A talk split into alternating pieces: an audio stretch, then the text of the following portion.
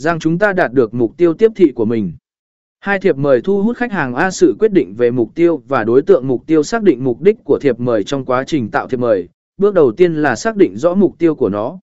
Mục tiêu này thường phụ thuộc vào loại sự kiện hoặc thông điệp bạn muốn truyền đạt. Dưới đây là một số ví dụ: kỷ niệm, thiệp mời kỷ niệm có thể dành cho các sự kiện như ngày cưới, kỷ niệm công ty, hoặc ngày sinh nhật.